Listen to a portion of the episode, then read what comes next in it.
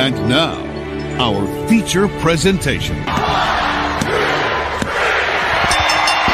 The best in the world is right here, right now. Whether you like it or don't like it, pal, learn to love it. Ladies and gentlemen, welcome. All right, listen up. Now it's our time to step forward. It's time to bring the NWA back into the spotlight.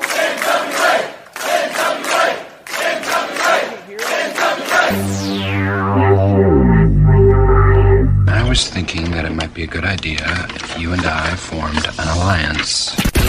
Let's get ready to rumble! Attention, everyone. Welcome to the greatest wrestling program in the world. Ladies and gentlemen, can I please have your attention? Stop what you're doing and listen. It's the Alliance Guys podcast with your hosts Kevin Frazier, DKM, and JCap.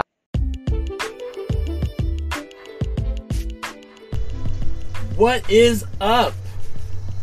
Ladies and gentlemen, welcome to the Alliance Guys podcast, a presentation of Alliance Wrestling.com, your number one source for news and information for the National Wrestling Alliance. My name is Jay Cal.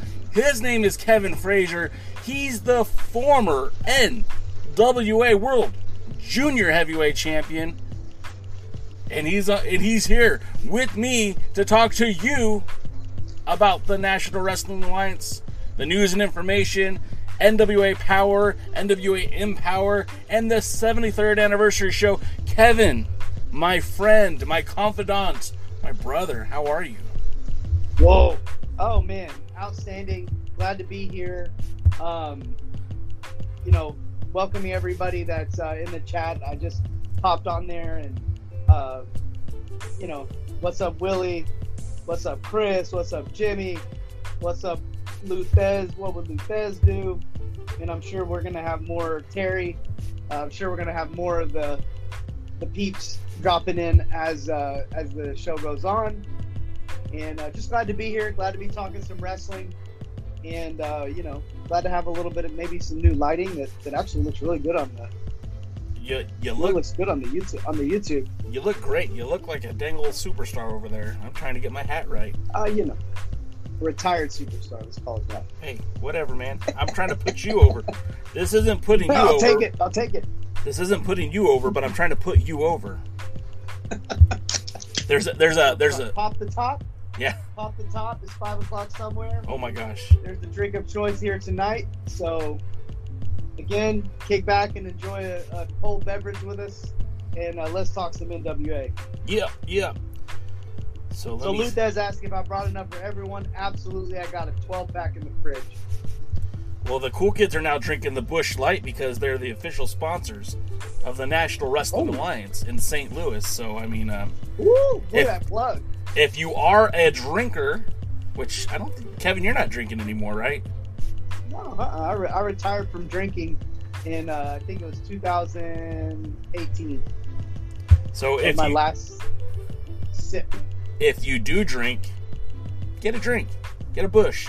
Hey, If you don't drink, and uh, Jay, are you getting a are you getting a plug for that? Is there is there are, is there some royalties that I haven't been made aware of that we're that the show is now getting? no dog, no one, no one's paying us for so. anything. If anything, Nick Aldis will probably pay me to stop. Love it. But obviously, you guys Awesome. could you could see we're a, we're a dude down, we're a guy down. Um, but DK should be joining us later in the show, so uh, don't worry. If you want to see someone with a sour puss looking mean, he will be back uh, hopefully later in the show. Um, but like, uh, I want to get to some of the news and information surrounding the National Wrestling Alliance because it's been a pretty hot week, and I mean that with the utmost respect because you've got an all women's pay per view that's that is actually starting to fill out. You're getting some matches, you're getting some announcements on a weekly basis. You've got the world's heavyweight champion on the road, right? That hasn't happened in a very long time. And and and then you got power. And we'll get to power in a minute, but can I just say I don't blame the NWA for what happened on Tuesday. I don't blame the National Wrestling Alliance for FITE TV's production issues. And I don't know if you're aware of this, Kevin, but they even had issues going live on Wednesday following. It was supposed to be at 305, then they pushed it to 315, and then they pushed it to 320. Excuse me, that's my local time, but 515, 520 for you on the East Coast. They couldn't get it right. They eventually got it on, but I just. I'm not real happy with FITE. I don't like FITE. Well, you know, I, I uh, we, we we chatted about it a little bit in the in our little chat that we have together, but uh, yeah, I mean, I always say you just don't know what's really going on in the back office of, of companies. You never know. Um, I'm going to make the bold assumption that no one wanted the show to start late uh, or on the wrong date. So I think we can all agree on that. But you know, it, it, it happens, and I think that you know, hopefully, as the NWA continues to rise uh, in its influence and in its viewership, in its sponsorships, um, you know, they can get in a situation where these kinds of things would never happen. Yeah, I mean that's I mean ideally, right? That's what you would expect. That's what you would hope. Um, but uh, let's talk again. We're getting to some of the news in the NWA. For the first time in a very, very long time, we have the world's heavyweight champion out on the road, taking that 10 pounds of gold, making towns, baby. You know, I used to criticize Nick Aldis quite a bit. And my biggest criticism is even though that we are in the middle of a global pandemic, and yes, I do understand that. I don't take that lightly whatsoever. But in the middle of a global pandemic, our world's heavyweight champion kind of vanished. And I mean, like, yes, he was on social media. I'm sorry, I'm just adjusting my seat here. I got this weird cushion over here. Uh, yes, the world's heavyweight champion, uh, you know, made his appearances on FITE. You know, did promotional materials and and was a correspondent for some MMA fights and boxing. Um, but his in-ring career kind of slowed down, almost almost to a halt. And I get that the NWA was in a weird place during this global pandemic. They weren't running shows. But I mean, it just it, it didn't pass the sniff test, if you will, when you had Thunder Rosa, who was the women's world champion, out there defending that title anywhere and everywhere. You had even uh, uh, Trevor Murdoch. Well, excuse me, Trevor Murdoch was not champion yet, so I apologize. Let me take that back. You had you had Thunder Rosa out there defending the title opportunities came up, and Aldis, you know, took a few of them, but didn't take many of them. And he had a total of five defenses in 2020. In 2021, things also seemed to be stalling. We weren't seeing a lot of the world's heavyweight champion out there defending that belt until the NWA, uh, basically the NWA machine started rolling again. We saw him out in Nebraska defending against Jason Strife uh, then we saw the NWA return, and he he had a match against uh, Aron Stevens. And then his third title defense, uh, I believe, was against Trevor Murdoch. The ball started rolling, but we still haven't seen a whole lot of the world's heavyweight champion out there defending the title. But that all changes. That all changes. Uh, I believe it's uh, this Saturday. In fact, I'm almost positive it's this Saturday, but now I'm going to source myself because this Saturday our world's heavyweight champion uh, heads to Mid American Wrestling, you know, in Minnesota of all places, on August 15th at 5:30 p.m. and he's going to defend the 10 pounds of gold against a former UFC fighter. In fact, he was on the first season of The Ultimate Fighter, and I'm talking about the American Psycho, Stephan Bonnar. Kevin, I know that you kind of uh, follow the world of mixed martial arts. Do you? What are your thoughts about this guy, Stephan Bonnar? Well, that's interesting. I know nothing about Stephan Bonnar. Uh, I'm not a big MMA guy. Uh, just it's just I early on in my wrestling career, I, I was also an MMA fighter, and I had to make a decision on kind of what path I really wanted to focus on. Uh, and obviously, I chose professional wrestling, uh, mainly just because believe it or not, watching watching two dudes go in there to knock each other out, uh, to see who has you know the biggest ego. It just wrestling just to me, sports is a fun, is fun. And again, this does is not criticizing the MMA fans whatsoever. I completely respect it, respect the fighters, respect what they do because it's not an easy thing.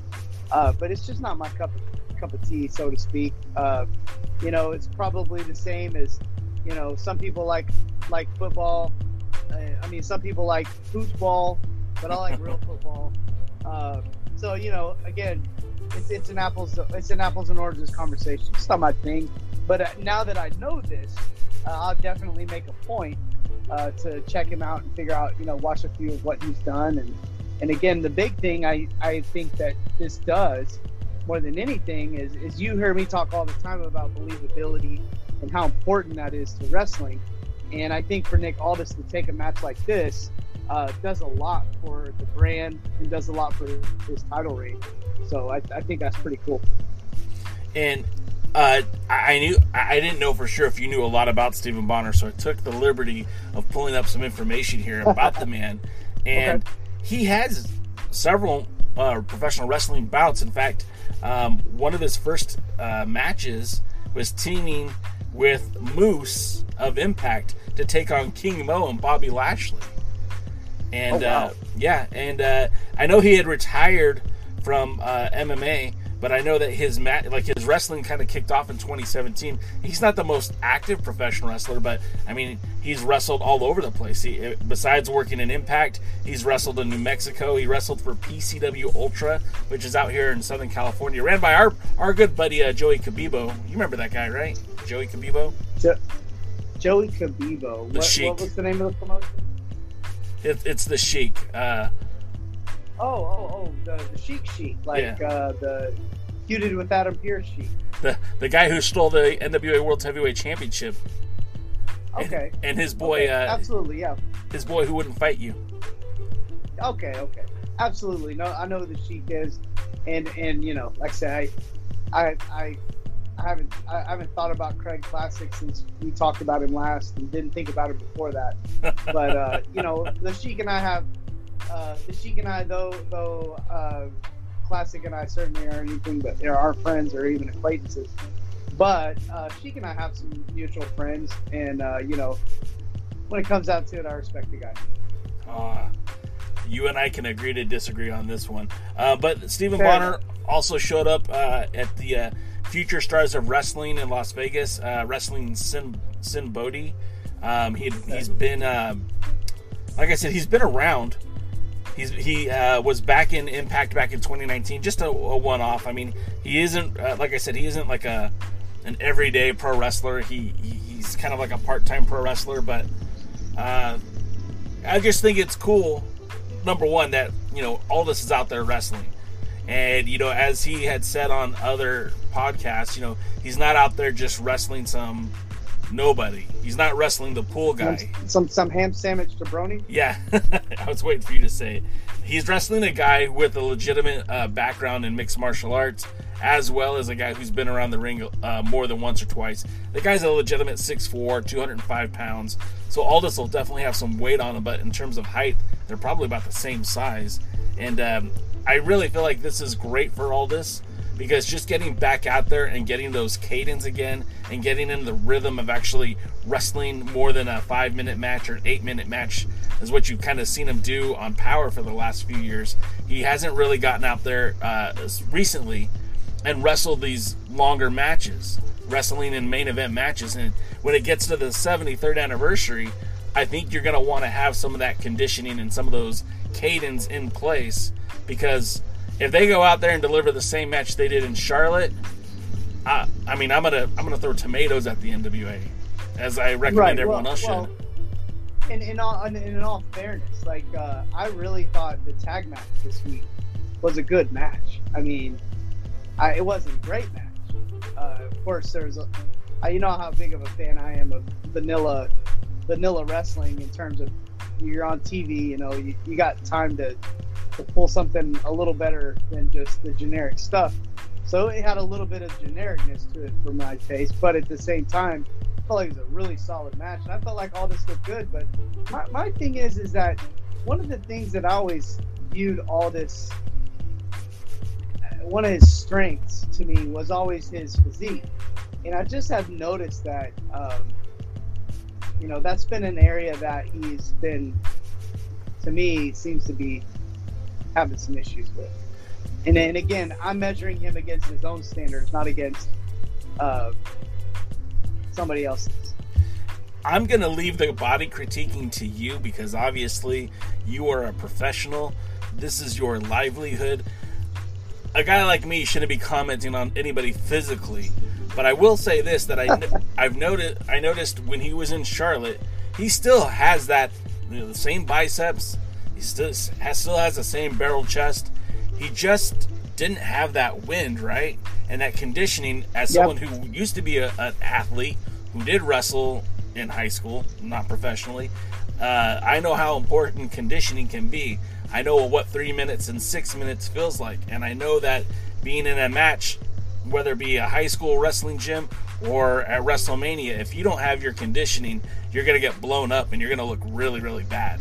So I want to see a Nick Aldis who's in the best shape of his life, whose conditioning is great, because I want to see the best version of Nick Aldis representing the NWA. I, I can agree with that. And, and again, like uh, my my uh, terminology or my my word for this would be he just seems a little soft. Okay. Um, and again, it, it just and then and, and I think that the the maybe the layman person that say does it. And again, this isn't to to down make me put me on some kind of pedestal. Oh, look, I know what you don't know. But no, just the everyday person assumes that oh well, if you're in good cardio shape, you're gonna look good. No. And that just, you know, I wrestled with so many guys that were in incredible shape that didn't have a six pack, um, that didn't have the, you know, what you consider a, a five star physique or whatever. The guys were in shape. Uh, so that that's a to me they're two different things. And uh, and again, I know I know that Nick Aldis knows what to do. And if for a guy that's only wrestled, you know, a handful of times in the last couple of years, you think you have plenty of time to diet and be in the gym and, and have his body at its absolute best. Uh, I mean, you look at Tom Latimer and you just go, Jesus. I mean, you can see the difference when those guys stand next to each other. That, you know, to me, they used to be peers in that area. Now I, I consider definitely see I can see that Tom is starting to widen the gap. that you know you you just kind of hammered that home looking at Tom Latimer on that uh, on the on the uh, latest episode of Power he, he looks like the complete package Yeah, It- it- you know He's you in you've won me over shape. He's in as good a shape as anybody in professional wrestling today. And there's some guys out there that are training. Uh, a lot of the guys in WWE train out here in Florida with the guy with the bodybuilding coach name. Uh, I think his name is AJ Sims. I may be wrong on that, but uh, you know, it's, they're called the Cement Factory. There's a free plug for them. but uh, I, I follow a lot of their Instagram stuff and a lot of their social media. And, you know, you look at guys like Tommaso Ciampa, Jaxson Ryker, uh, Elias, uh, Apollo Crews. All these guys are working uh, with this guy, and their their physiques are just through the roof.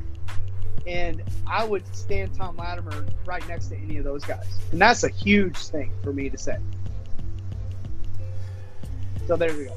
so there you go So a lot, lot of lot of body talk, but look, man, it's wrestling, and and there's the look is the look is is a huge part of the thing, and uh, to me, I, I don't ever discount it. I don't downplay it because it is important and it does matter and it's part of the show. And do I think I think Jay, you can answer this question, uh, this rhetorical question very quickly. That do I think that every wrestler that every wrestler has to have a super body or anything like that? You know I don't. It's just when that's your thing, when that's part of your image, it's something you have to uphold. Uh, and, it, and it is something that has to kind of kind of stay with it. You- A deathmatch wrestler all of a sudden doesn't turn into, uh, uh, you know, a, a catch as catch can wrestler. Uh, I guess unless you're Drake Younger, who is back on the indie scene now. yeah he's we'll have a conversation later I don't want to talk about it Okay, I'm interested. Now you got my attention. Sure the audience wants to know too. but- He's he's out here in Southern California. I think next month wrestling, wrestling in a death match against a guy named Marvin, who okay. anyone out here in SoCal knows the name Marvin and instantly goes, "Oh Jesus, that guy." I Wow. can't stress Yeah, en- I can't stress enough. It's it's not good. well, you know, I, I mean, it is what it is. The guy's just getting back on the scene. Uh, that is his. Uh, that is his roots, and and right now, deathmatch wrestling is is starting. To, it's getting a lot of attention in the media. So, all, all all props to him. But he's a guy that I thought made a great transition from deathmatch wrestling to being one of the top workers on the indies for a good while. He So it can be done. Uh, for sure.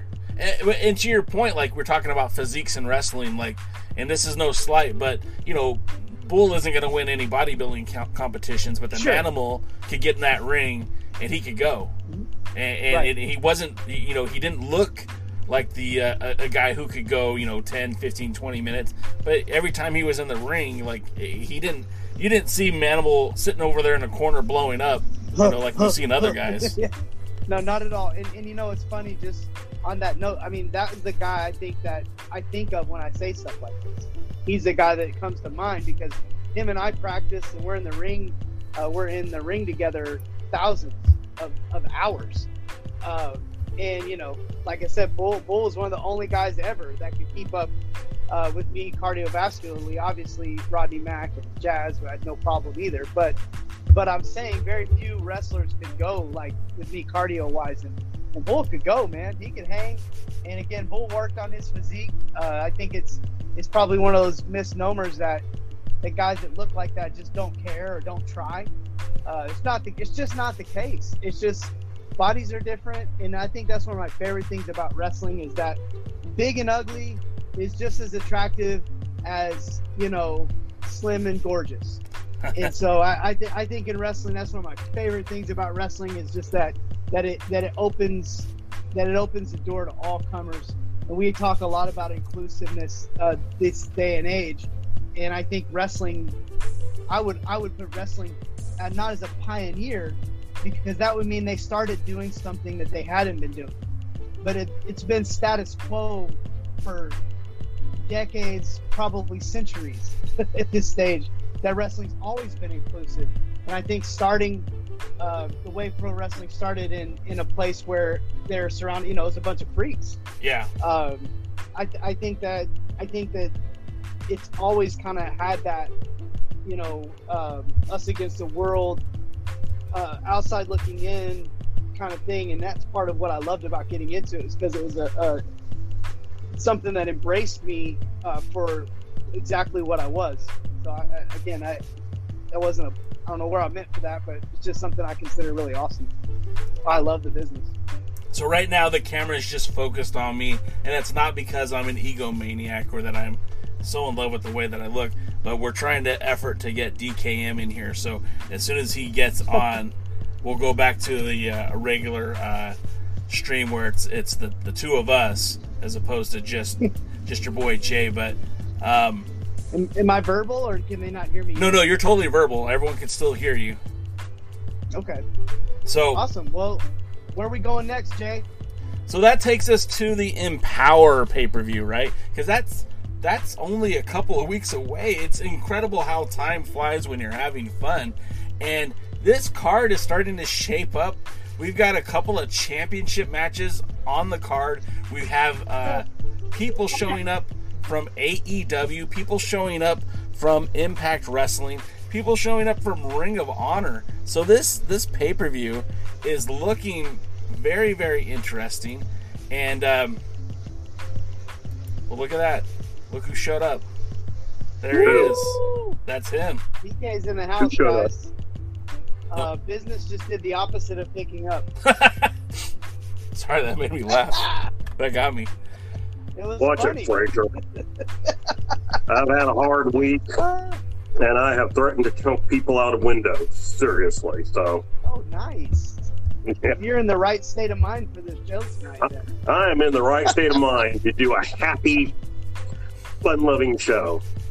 I'm well, ex- I, mean, I, I, I don't know, guys. I thought the show was pretty good this week, so I, I don't have a whole lot of complaints. I have a few, but not much. We'll, we'll we'll get to the good and the bad in just a little bit, but let's again let's talk about Empower because I think we Yeah. should acknowledge uh, the effort that Mickie James and I guess Billy Corgan as well. I- I've heard that it's like it's kind of hard to tell, right? Because you see Mickie James in front of the camera, and she's the one that's talking about empowerment. She's saying that Billy's given her all the opportunity, all the leverage to kind of make the, sh- the show that she wants to make.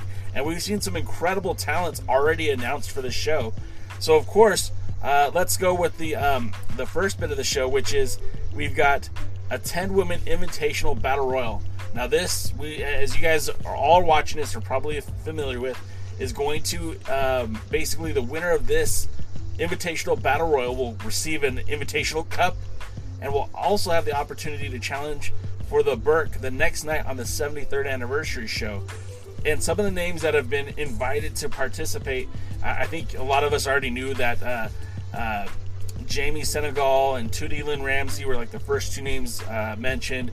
Of course, then they brought in uh, Lady Frost and Chelsea Green. Chelsea Green obviously is a huge name uh, from Ring of Honor, from Impact Wrestling, in a short time with NXT. She's been invited.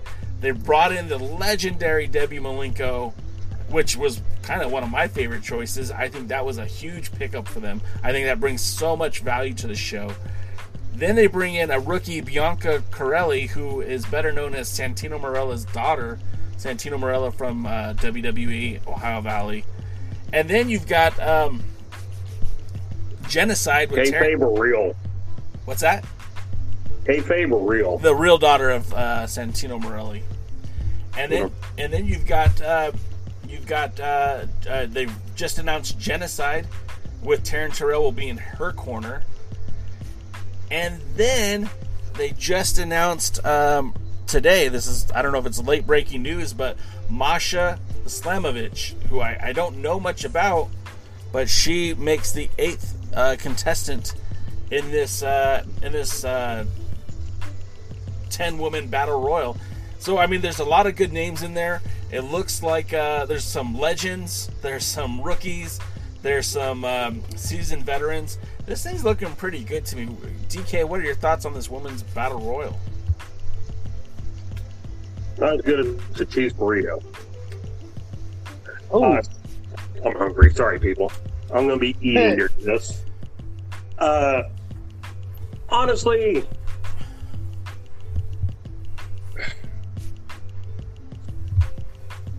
nothing I've heard overly excites me or overly disinterests me. It's from the beginning. This has all been more middle of the road to me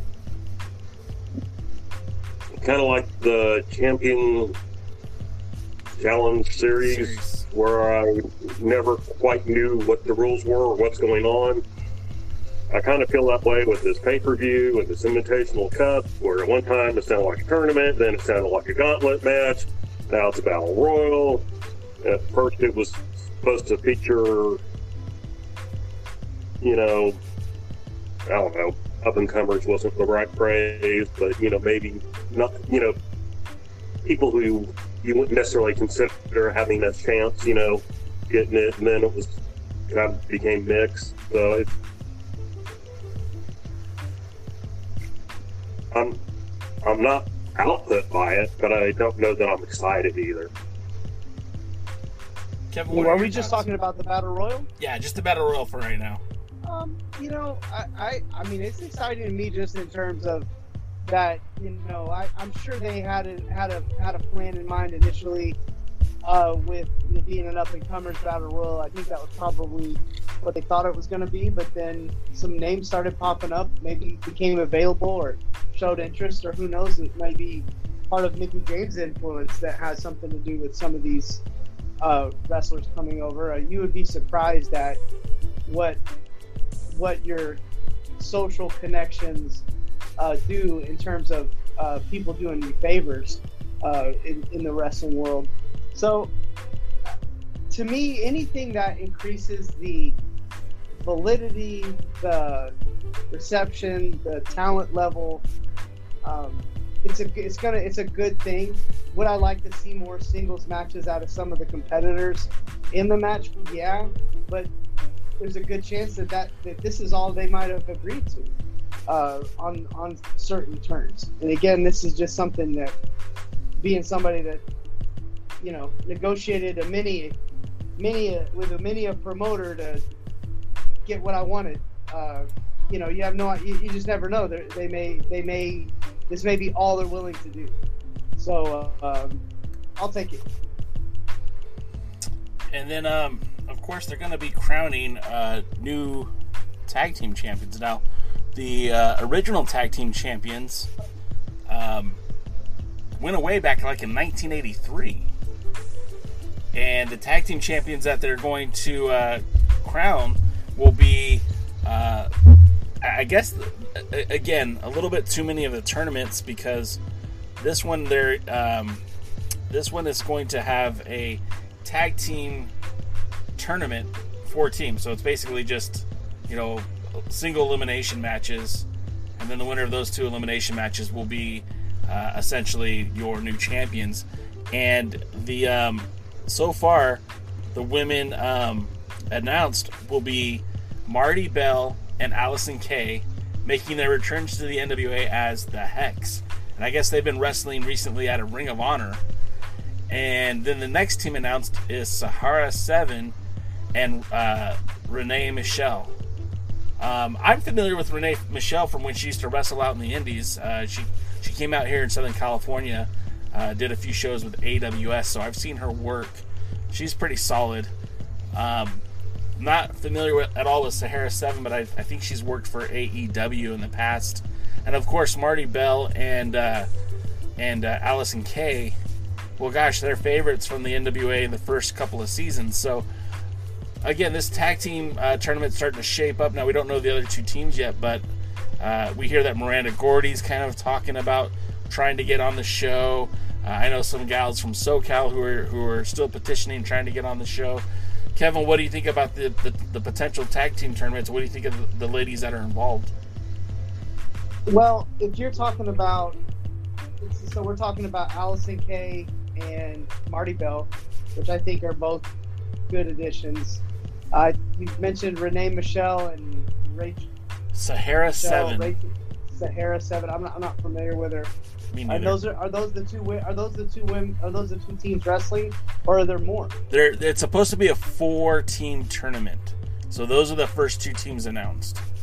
So three matches, yeah. semifinals and final. Well, and I think that I think just those two teams alone.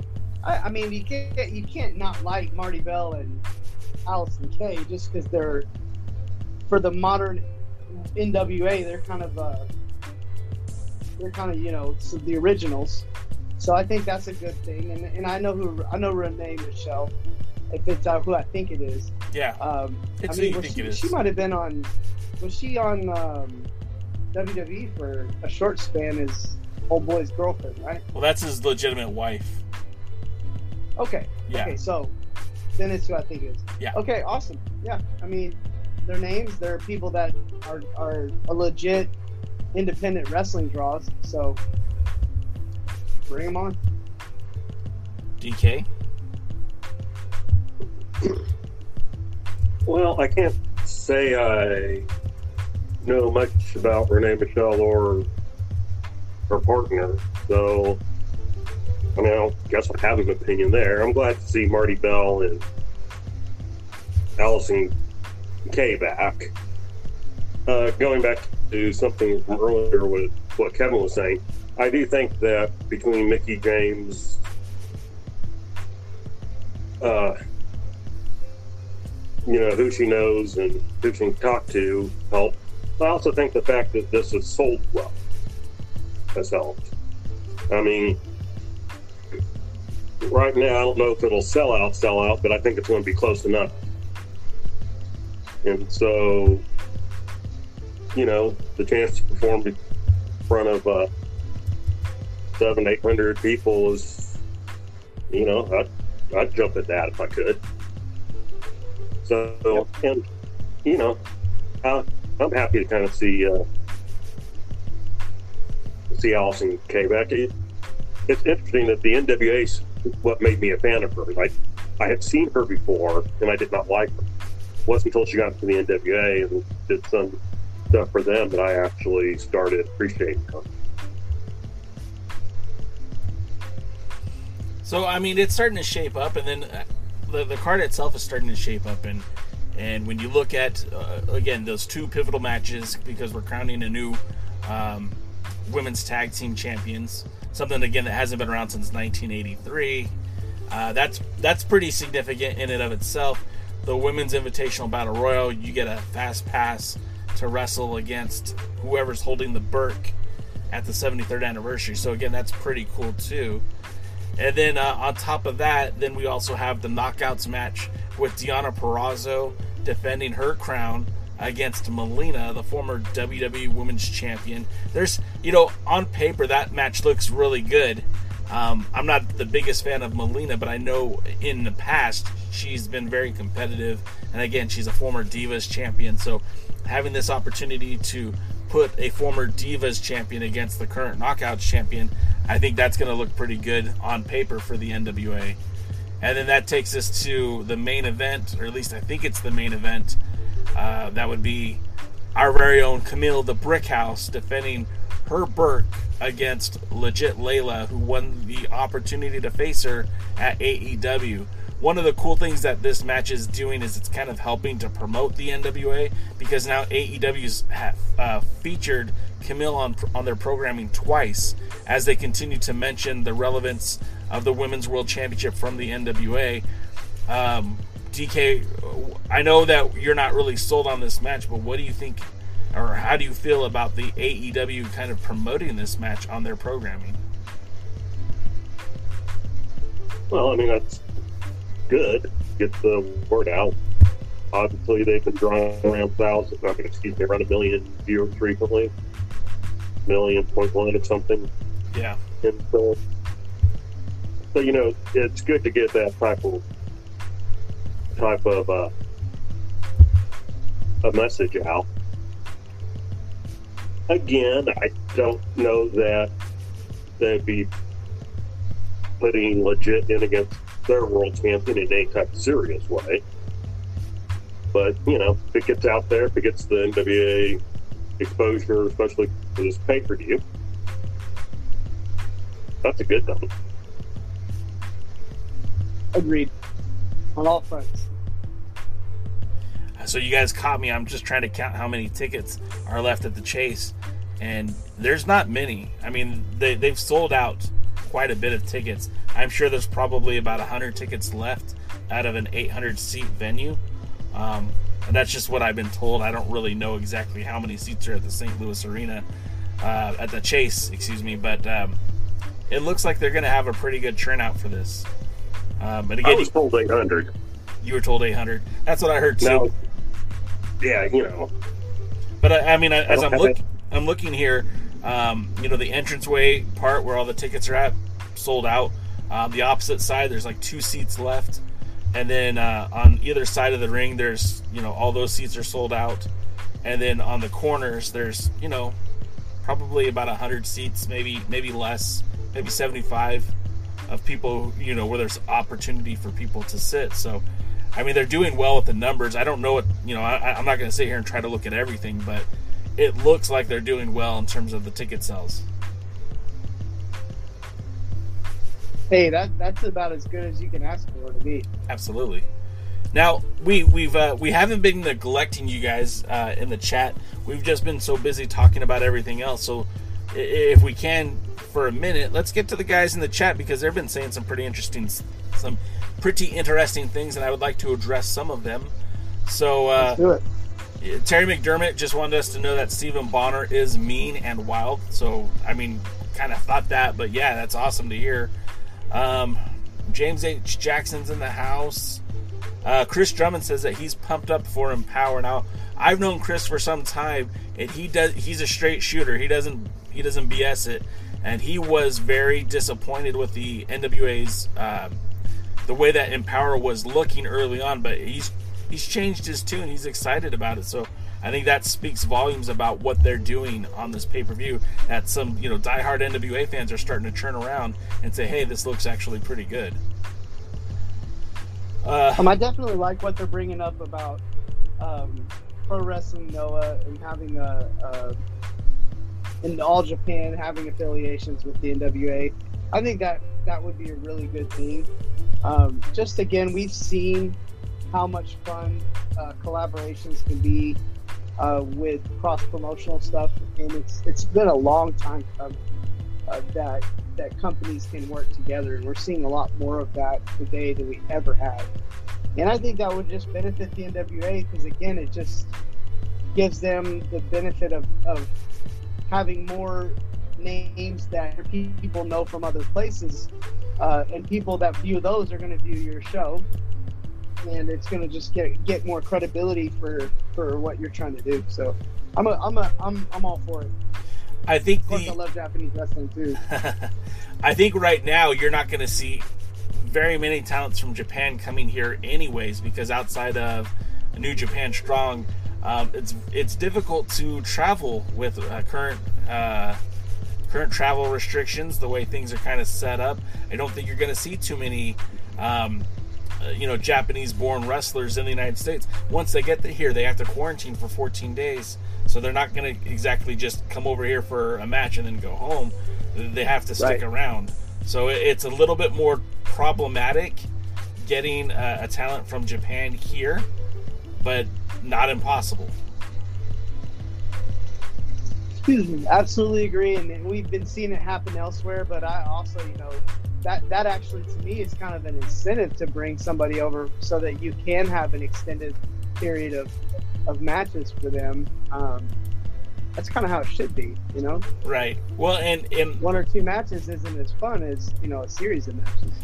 uh, and Chris, Chris and I were talking offline, and he had said something kind of funny to me uh, that if you just follow who um, the NWA social media is following or retweeting, that you might have a good idea who's going to show up on the women's pay per view. And he's been about 50-50 so far.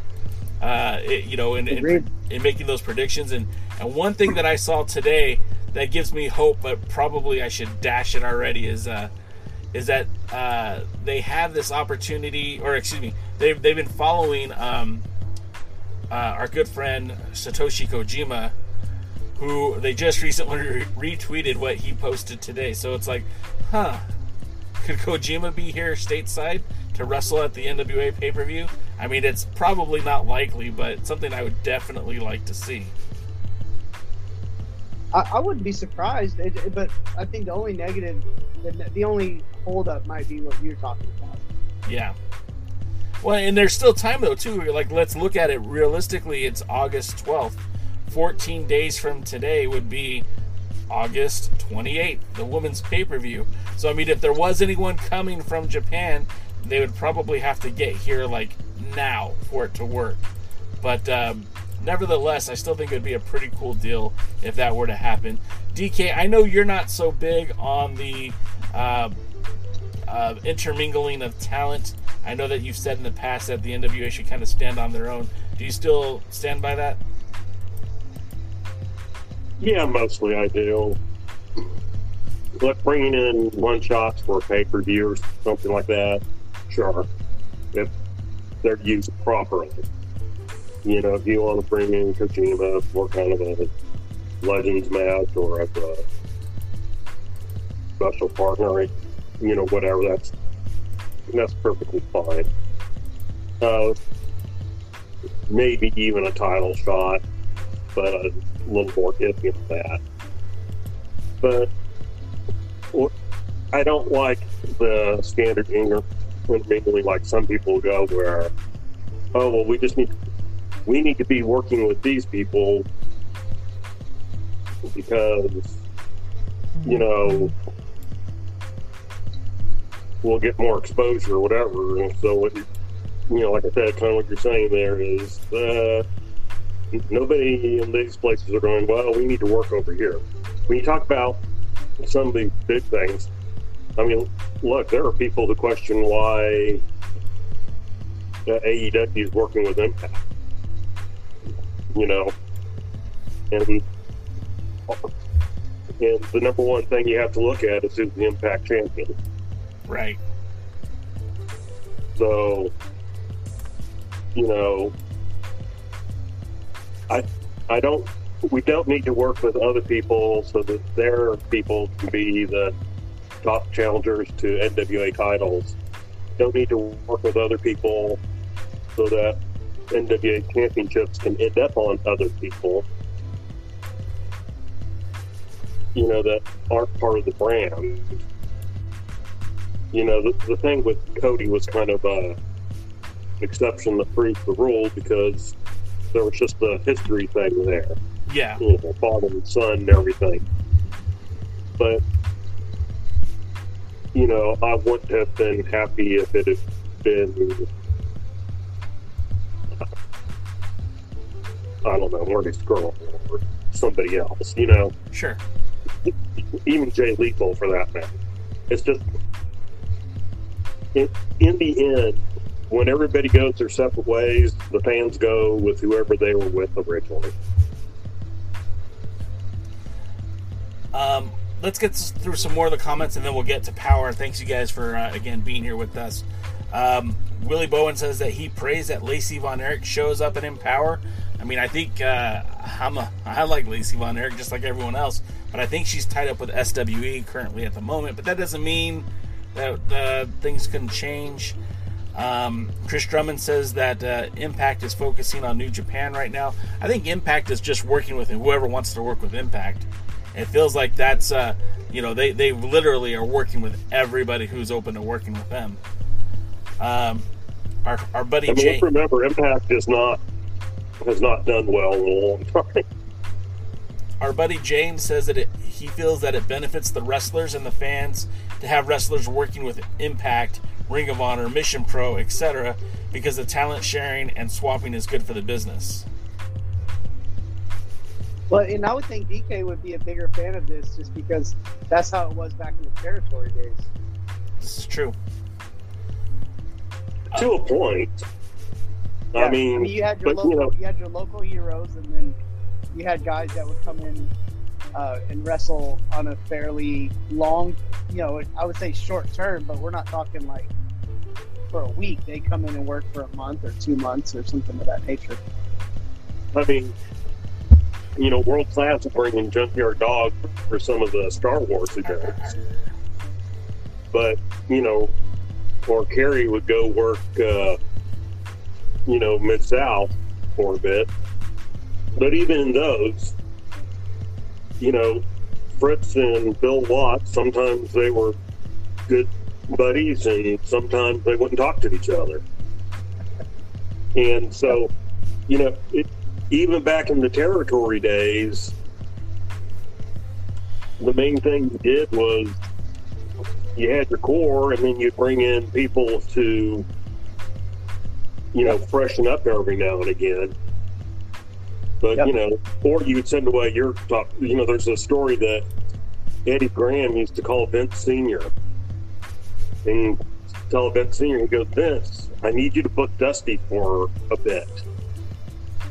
He goes, because I got to get somebody else over. and as long as Dusty was down in Florida, he wasn't going to be able to get anybody else over. That makes So, sense. you know, Right. Dusty would break his leg in Florida and then go up to New York to wrestle. Kind of like what Cody's doing right now, right? Like he uh, he got beat up by Aleister uh, Black or whatever he's going by now, Malachi Black. He got beat up and then you know essentially took his shoes off and left the ring, which is a sign of retirement. But a lot of people are just speculating he's taking time off to do TV, be with his kid, and uh, that gives ample opportunity for other talent to kind of uh, get to that next level while he's gone. Well, uh, he did the same thing with Brodie Lee. Brodie Lee destroyed him. He left. He filmed that game show that he's a part of. The game show's filming again, so he gets destroyed by Aleister Black. And, uh, I mean, I'm, It's old school, Devin. Old I mean, school. yeah, I mean, it's just the Right way, up your alley, brother. uh, you know, Chris Adams was was blinded in Texas and at home in England while he was wrestling in California. Right. Well, in today's day and age, they just they just say they're hurt and then go wrestle somewhere else and act like it never happened. There you And go. everybody Right. just still knows. And everybody still knows. our, our buddy Luthez says that, uh, in his opinion, the Empower tickets were slightly overpriced and going on sale at the same time as the three other cards didn't help. So he's impressed with the sales so far. It's wow. I mean, the fact that they're looking at selling out, I think that's huge. Or close. And then um, also, uh, Chris Drummond points out that Kojima is stateside for the New Japan Pro Wrestling shows this weekend. I saw that. So that's pretty dope. I I wanted to get out to that show. It's just not going to happen for me this weekend. But it's right here in my own backyard, and I'm frustrated because I would love to love to be there. Just it's not in the cards for me. Um, You know, then- I, I think it's worth noting just now. I'm, I'm going to hot shot you here, Jake. Steal Sure. one of my steal one of these comments. But I, I think it's worth noting what Chris Drummond's saying about the FTR ones NWA tag titles. I sure hope that's true. Because those are, I love watching those guys wrestle. It's- They've been good since day one, and I don't think I've ever had a bad match. it certainly feels that way. And then when you have them kind of going back and forth with uh, the NWA Twitter account, hey, you know our boss, our boss knows your boss. Why don't you give him a call? You know, Eh, yes, I think at the end of the day, everybody likes that. At the end of the day, everybody wins. But to the point that DK, I'm sure, is about to bring up is what's the end game? So you put the tag titles on them. They're going to show up to Power. Okay, are they going to be regular members of the roster? Is AEW going to share them? Are they going to defend the NWA tag titles on AEW? I mean, it's it's absolutely it's something that I would want too. But like uh, DK, I'm sure you can explain your point even better. What's the end point? What's the end game? No, I mean, I pretty much nailed it. You, you know, and my thing is, not that I wouldn't be excited. I like FTR. I think AEW used them terribly. I think WWE used them better. I think NXT used them best. And that's 100% true. but, uh, okay, you put the titles on. Well, are you hot shotting the titles? Yep. Are you going to leave it on them? That's all you can do is hot shot it. You can't leave it Yeah. on them. You know, and so. It's a rub for the it's a rub for the champions that beat them. That's the that's the only way that that makes any sense for the NWA. Right. In my But opinion, the- sorry to jump on you, jump in on you, uh, uh, Devin. I just I felt like you know. it was a- Well, and, and I think you're right, but my point is, we can say it gives them the rub, but the truth is nobody cares after the titles change hands. Because we watched, we watched top champions hold, you know, titles back in you know the day, and then they lose it to somebody else, and I mean. If that person doesn't defend the title, if that person has drama, if that person is being booked to have dissension and all the crap that's currently going on with the NWA, nobody will give a shit. They'll say, "Hell, wasn't it great that FTR won it? Who are the champions now, anyway?" right. Well, and I think I think a lot of that has to do though with the NWA too. Sure. I mean that puts a little bit of a responsibility on them to to do something with something like that. You I- know, I think there's a there's a two way benefit to something like that because you know FTR gets what they want, which is the NWA championships for whatever reason they want them for. Um, but also the NWA gets a, gets a has the has the opportunity to have their champions, you know, in many people's minds, the, the best tag team in wrestling today. So I mean, there's I think it's a bit double benefit. That's the situation, but again, I think it's case by case where it really benefits the NWA, especially if they capitalize on who the who the champions are after. Um, but like the other comment that was made in the chat, you know, I don't want to see the 10 pounds of gold on Orange Cassidy. That's another good point because I think something like that does not help the NWA. And, and and let's be honest, right? If you put the tag titles on FTR, you're basically hitting a giant reset button on your whole tag team division, anyways. And most of these guys aren't locked. Most of these guys aren't locked under contract. So, I, I mean, you know, Are the tomorrow. police at your house, Kevin? what's that? Are the police at your house? I'm seeing lights flash. Oh no, it's just something that's on the TV. Uh, No, the police They're at my watching job, last Titans. night, not my house. okay. but but to, to what I was saying is like uh, again none, none of none of the tag teams well, I can't say none, but I don't think that most of the tag teams are under contract. So, you know, in six months, the entire division could look completely different, anyways. So, if you if Yeah. the plan is to revamp the tag division, then it makes a lot of sense to put the belts on FTR and let them hold them while you figure things out or move forward with the next direction. But again, it's all about is Tony Khan going to allow his talent to continue to appear on uh, NWA programming? And if the answer is yes, then absolutely, it makes a heck of a lot of sense. You know, it's also a good point to bring up. I mean, how much have we talked about how the NWA hates tag teams? and this will be the first really legit tag team that have held that would hold the titles since they've been back because every other team was a throw together.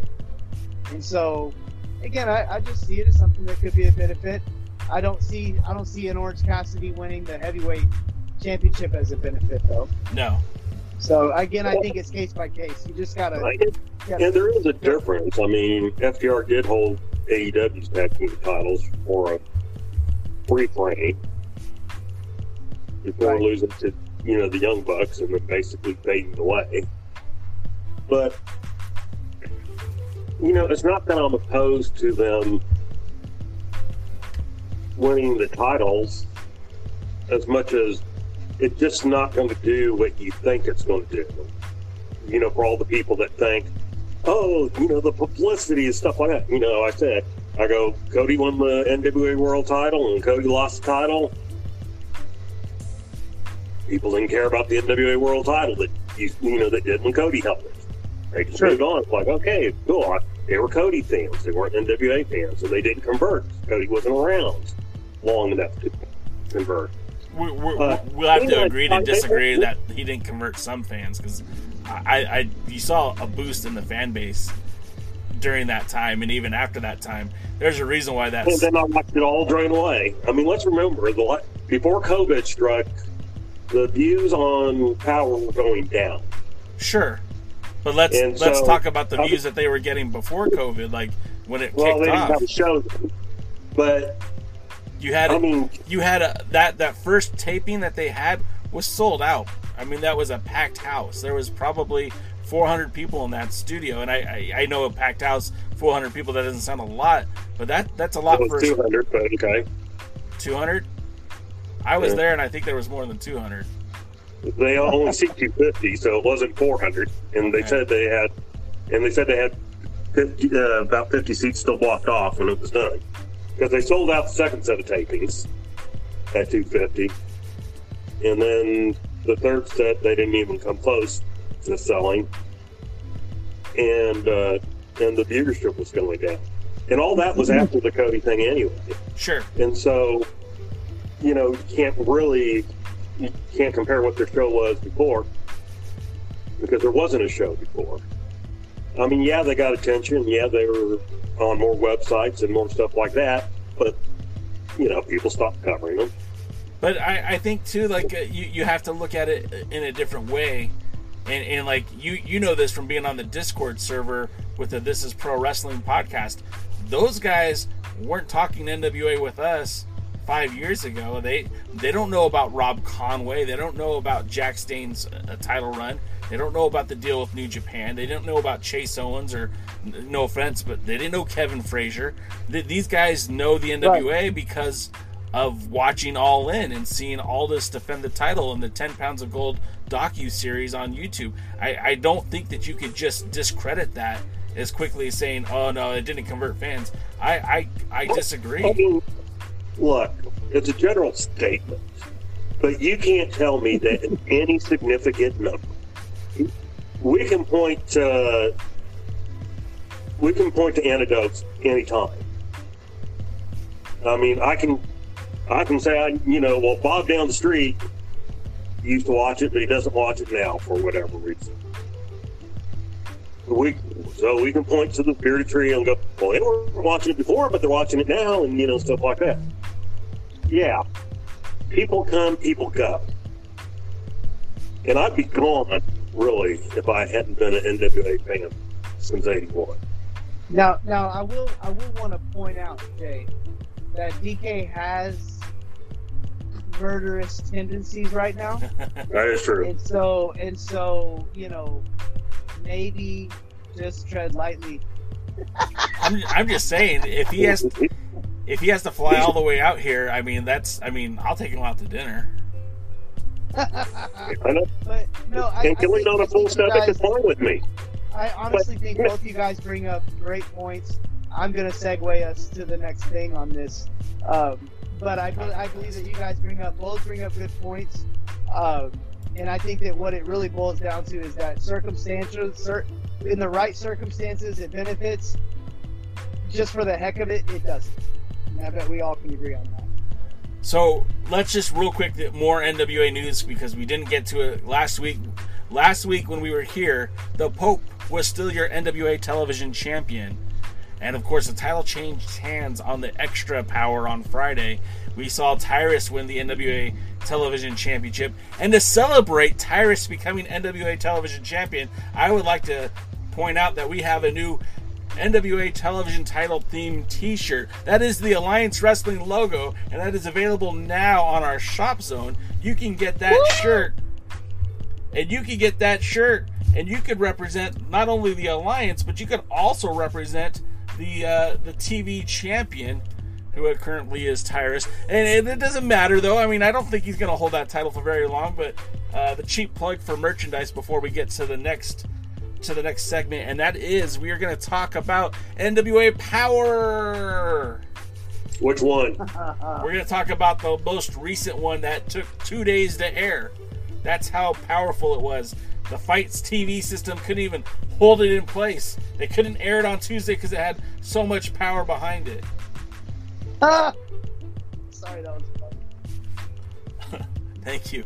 Uh, so we, this was the conclusion of the Champion Series, and this series was uh, basically um, very.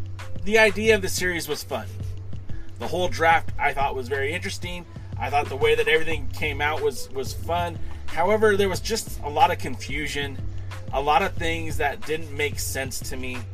Um, we found out on this episode that the winning team got seven title matches for any for any title. So basically, not only did the captain get a title match, which in this case was our good dear friend the Pope, but also uh, Velvet Sky would get a title match, which I'm sure that'll be reconciled later. We know that uh, Trevor Murdoch got a title match, the Mystery Man got a title match, Jax Dane gets a title match, and even Colby freaking Corino gets a title match. So, you know, it, it kind of like the Oprah show, everybody gets a title match. Me and DK feel the same right now about this idea. I just kind of feel like it's a little convoluted. I, I kind of feel like they could have done that a little bit better, and they could have made that more apparent from the very beginning because it just. Uh, I was going to say now I- I- from, yeah, uh, uh, from the beginning, because they all started out as champions. You notice that the team that won, the guy was no longer the captain, was no longer the champion, Yeah. and and now the rule is that he gets a title match. When of course beforehand, what the rule was was that the champion would have immunity from people. The other guys, I never fully understood it Or, and that the legend could either have a title match or could appoint a title match of their choosing. right, And, but now everyone gets a title match. right. hey, I, I have to jump in here because I feel like Nick Aldis nailed it on the head in terms of how I feel about this. What is the point of having matches? What is what was the point of wrestling for the last three months or six months to work your way up the rankings, to have good matches and position yourself to be a, like a number one contender, when now it's just a it's just somewhat of a roll of the dice, uh, and now just anybody can have a title shot. I just I just think that's that really just makes it mean way way less uh, when you don't now don't have to actually work 100 percent work for the title, like work your way up the ranks to get a championship.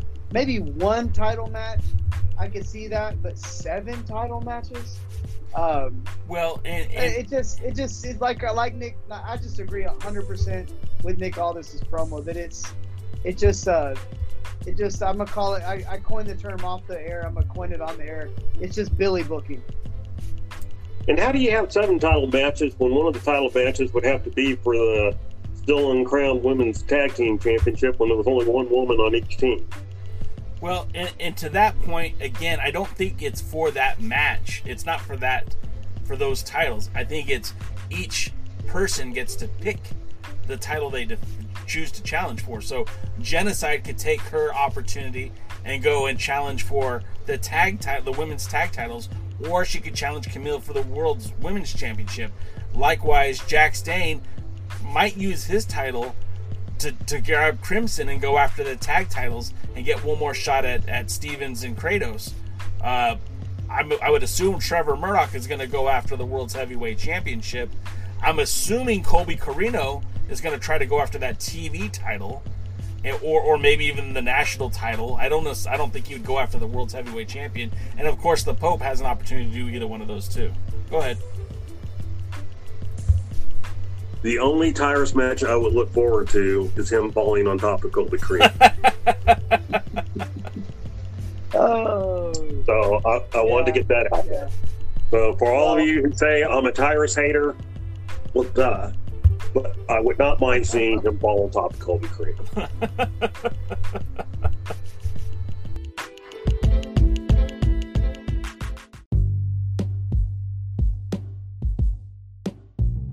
yeah, I, I, I, mean, I think, I think we've all expressed our feelings on just kind of the outcome of it. I really did feel like it was though a fun series. I do think the wrestling. This is the best wrestling we've seen from the NWA since I've been watching it and covering it with you guys. Uh, of any power series or of any stretch of power, uh, I felt like this was the best wrestling we've seen, and I really hope they they kind of can some of the cheesy stuff and spend a little more time in the ring because I feel like they told good stories in the ring uh, with all this. There, there were things I didn't agree with. I think Lady Frost should, you know, whatever. But all in all, the wrestling was really, really solid, and I would like to see more of that. Uh, even though it is kind of, you know, carny. The rules are a little bit carny. A little bit, he says. This, this, this is what I told a friend of mine. I hated everything about the Championship Challenge series except for the actual wrestling. Wait a minute. Agreed. I'm gonna call you on that because I'm gonna. I, I can't believe. uh, There's not a world that I live in that you can't tell me that Taryn Terrell wasn't charming as heck on the episode that she was featured on the the draft. I hated the draft. I like Taryn. Taryn's a talent. I love the character she's playing. I hated the draft with a passion. I just want to let Yeah. you guys know that if you didn't see it, James Jackson, our boy, just picked up that new TV title shirt. I mean, that literally went on sale today. Thank you, James. We appreciate you picking that out. Again, the link is in the merch. The merch link is in the bio. You can actually buy that shirt today if you like it, and if you don't like it, blame Kevin. Um, moving on. My man James, way to go, brother! Thanks for picking up a T-shirt. You'll probably see all three of us in one of them bad boys uh, on a show here uh, when it gets colder here in Florida. I'm I, I'm looking at getting a monogrammed and putting some names on the back. I heard that would be pretty cool. Well, we're we, Like we've thrown Bob the and idea of and Sally. Throwing, throwing, throwing the idea of jerseys out there. So I, I, you know, I'm all for it. If I got to pitch in a little bit, I, don't I, I was gonna doing put I was gonna put modern day hero DKM and J Cal. So, that. Hey, I, I dig that. but let's get let's get more into power because we talked Yeah, about the result, but we didn't really talk about the matches. And I really feel like uh, again to what what was being said uh, by both DK and Kevin is that we had some good matches. And even on this week, as much as I don't really care for Colby like Kevin and like DKM, we had some good matches. Uh, the first matchup was Tom Latimer, who, by God, is probably the most underutilized guy on the roster. Looks like a million dollars, wrestles just as well. I'm sold. Kevin Kevin sold me on this guy. Uh, you know, I called him the Tasmanian Devil early on in the episode, but I, I think that he might just be the best best guy in the NWA right now, and he was battling Trevor Murdoch, who you know is this was supposed to be your traditional hoss fight. This was supposed to be uh, a, a, good warm up match for uh, perhaps Murdoch and and and uh, Aldis down the road. But I'll be honest, I think I'd rather watch Trevor Murdoch and and and uh, Tom Latimer again as opposed to Trevor Murdoch and Nick Aldis. It with Aldis, and again, all due respect to the man, the commentary gets really distracting when him and Joe Galli are are fighting with each other. And like we said this months ago, maybe even a year ago, what's the end game with that? I mean, are, are, is Joe Galli's not going to step into the ring? He's not going to turn into a manager. So uh, that that to me kind of uh, was off-putting and a little distracting. But I do feel like the match in the ring was telling a pretty good story. And again, this probably should have been the main event.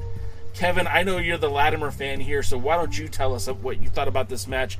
But uh, the end result was Murdoch won with that bulldog off the top rope. Kevin, what did you think? Yeah, yeah. I mean, I think you took the words out of my mouth. We spoke off air that I felt like they had the really the main events flipped, or the the opening match and the the main event should have been switched, because the gain was the same regardless. Uh, this could have been the match that won it for the team. The same the same outcome came of it. And in all in all reality, and, and I said this, you know, what have Sal Rinauro and Colby Corino done in the NWA to be main event guys? They're not even they're alternates. And again, look, I'm not attacking them personally. I'm just saying in the context of the show, who are they? They're jobbers. They're they're top bottom card guys their sideshow. Sal's has been a sideshow, you know, and it's not a knock. The match was pretty good. There was some, you know, the the handspring stunner looked like something out of like '95 backyard wrestling. Kevin, but other than that, you know, which actually did. Lat- Latimer and Murdoch. That's the match we're talking about right now. I know, I know, but I'm I'm I'm I'm making a case for why I felt like that this match should have been the main event because, dude, these guys were hitting hard. Everything was solid. The ring work was incredible. I just think Latimer does things that you just that only really good wrestlers do. I won't use the G word to say great, but you know, just a lot of stuff that he does that you just don't even pick up on unless you're looking for it. Um, he just does so things so well. We have a term called uh, killing killing dead space, um, or killing dead time, where you do like little things. It's not big stuff. You can't. You're not killing dead time by doing big things or making a big scene. It's just uh, kind of small things that you do to kind of to kind of uh, connect the moments that you're creating in a match. And man, Latimer is just I don't know if he if he practices it or if he's a natural because I've seen both. Uh, you know, Rodney and I would practice it for two hours. Jazz would do it in 15 minutes, and it was just so. I mean, some people are naturals at it and, and, get it, and some people have to work for it. But you know, whatever he's doing, I mean, he's he's does a lot of things right in the ring. I felt like Trevor Murdoch looked awesome in this match too. I mean, big, freaking moving. Uh, he didn't look blown up. He didn't look out of shape, which I've seen him here and there. But in that match, I feel like he paced himself really well, and I think Latimer, also a good wrestler. You know, Rodney used to teach me running the ropes that Kevin, you run the ropes faster than anybody I've ever met. But if you have to learn how to time time with your opponent, so he would make me run the ropes with with Bull, who ran the ropes slower. He would run the ropes with me and run them slower on purpose, uh, so that it would cause me to have to adapt my timing uh, to the wrestler that I was wrestling, like to the speed. And when the speeds are close, the match looks really good. It doesn't look choppy, and it has that kind of flow to it. And so when you're a faster wrestler, a slower wrestler, it's really important that you kind of adapt your speed to kind of meet meet their meet the slower wrestler so that the match has kind of a flow to it. It's probably something you guys never even think about. But man, I think Latimer paced the match with Trevor Murdoch, and that's why the match looks so good. Because I know Latimer could go faster, but he paced the match so well. I felt like the match was paced so good, and you know this was just a main event, and this could have. And, and I'm going to make a bold statement. I mean, this could have main evented pretty much anywhere. If you build these two guys the right way, which the NWA doesn't, But if you build two guys like this the right way, the match they actually had, the actual the work rate, the actual match could have been put on any show as a main event if the guys were built uh, properly. So I was a big fan of this match. I loved it, and I thought it should have been a main event. I probably won't talk this much about any other match. So thank you. Pent up promo aggression. DK, what were your thoughts on this match? Oh, is he done? uh, You learned you learned a lot there, DK. Don't lie. Okay. I wasn't listening to you, so I probably didn't. uh, no, honestly, honestly, uh, probably the best match uh, Murdoch has had since the return from COVID. For sure. Definitely. No Cer- doubt. Certainly the best he's looked since the return from COVID. For sure. Again, no doubt. Apparently, we offended Kevin with that. I'll be back. and uh, uh, Latimer looked good. He looked good in defeat. Uh, I thought it was a good match. Uh, to go with something that Kevin was saying, I, I don't know what what people think main events are anymore. That you go, if I am going to go out, I'm going to say, hey, we're having an NWA show, and I'm selling tickets. And people ask me, well, what's going to be the main event of the show? Am I going to say, oh, it's Colby Corino versus Sal?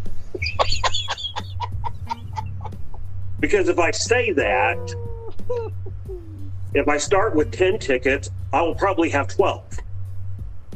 Or five. And so,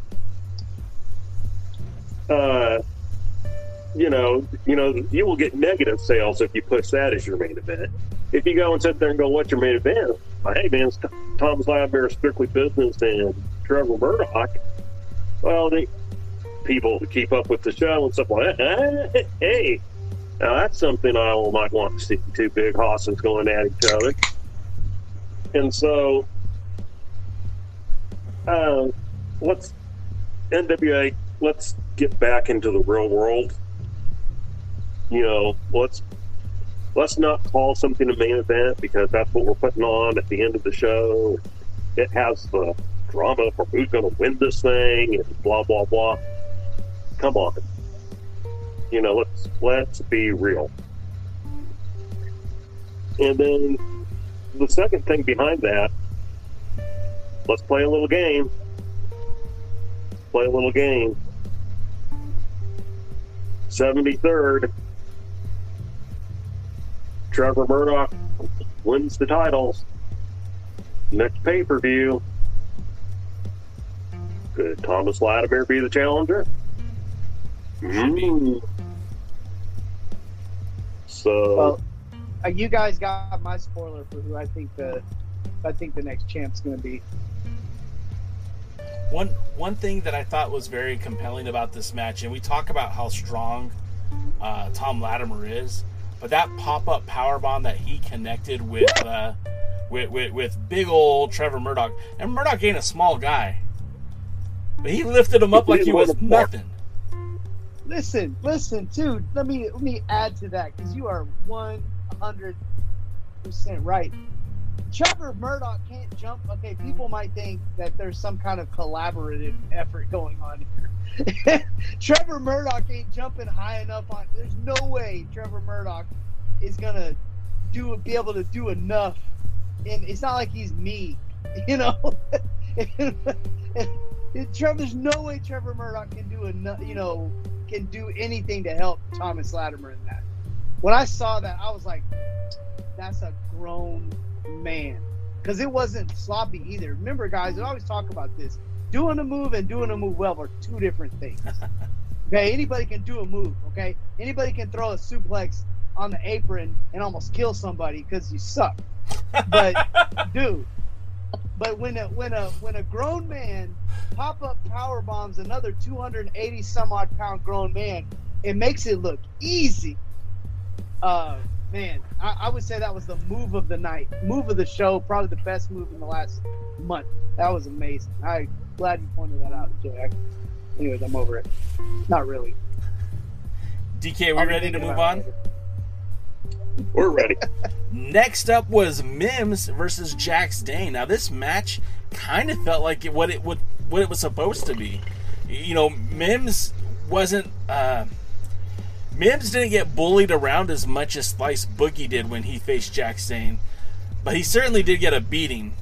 Um, now he he ended up winning the match kind of like on a fluke because Jax Dane had hit the pole and he was able to roll him up for that pin.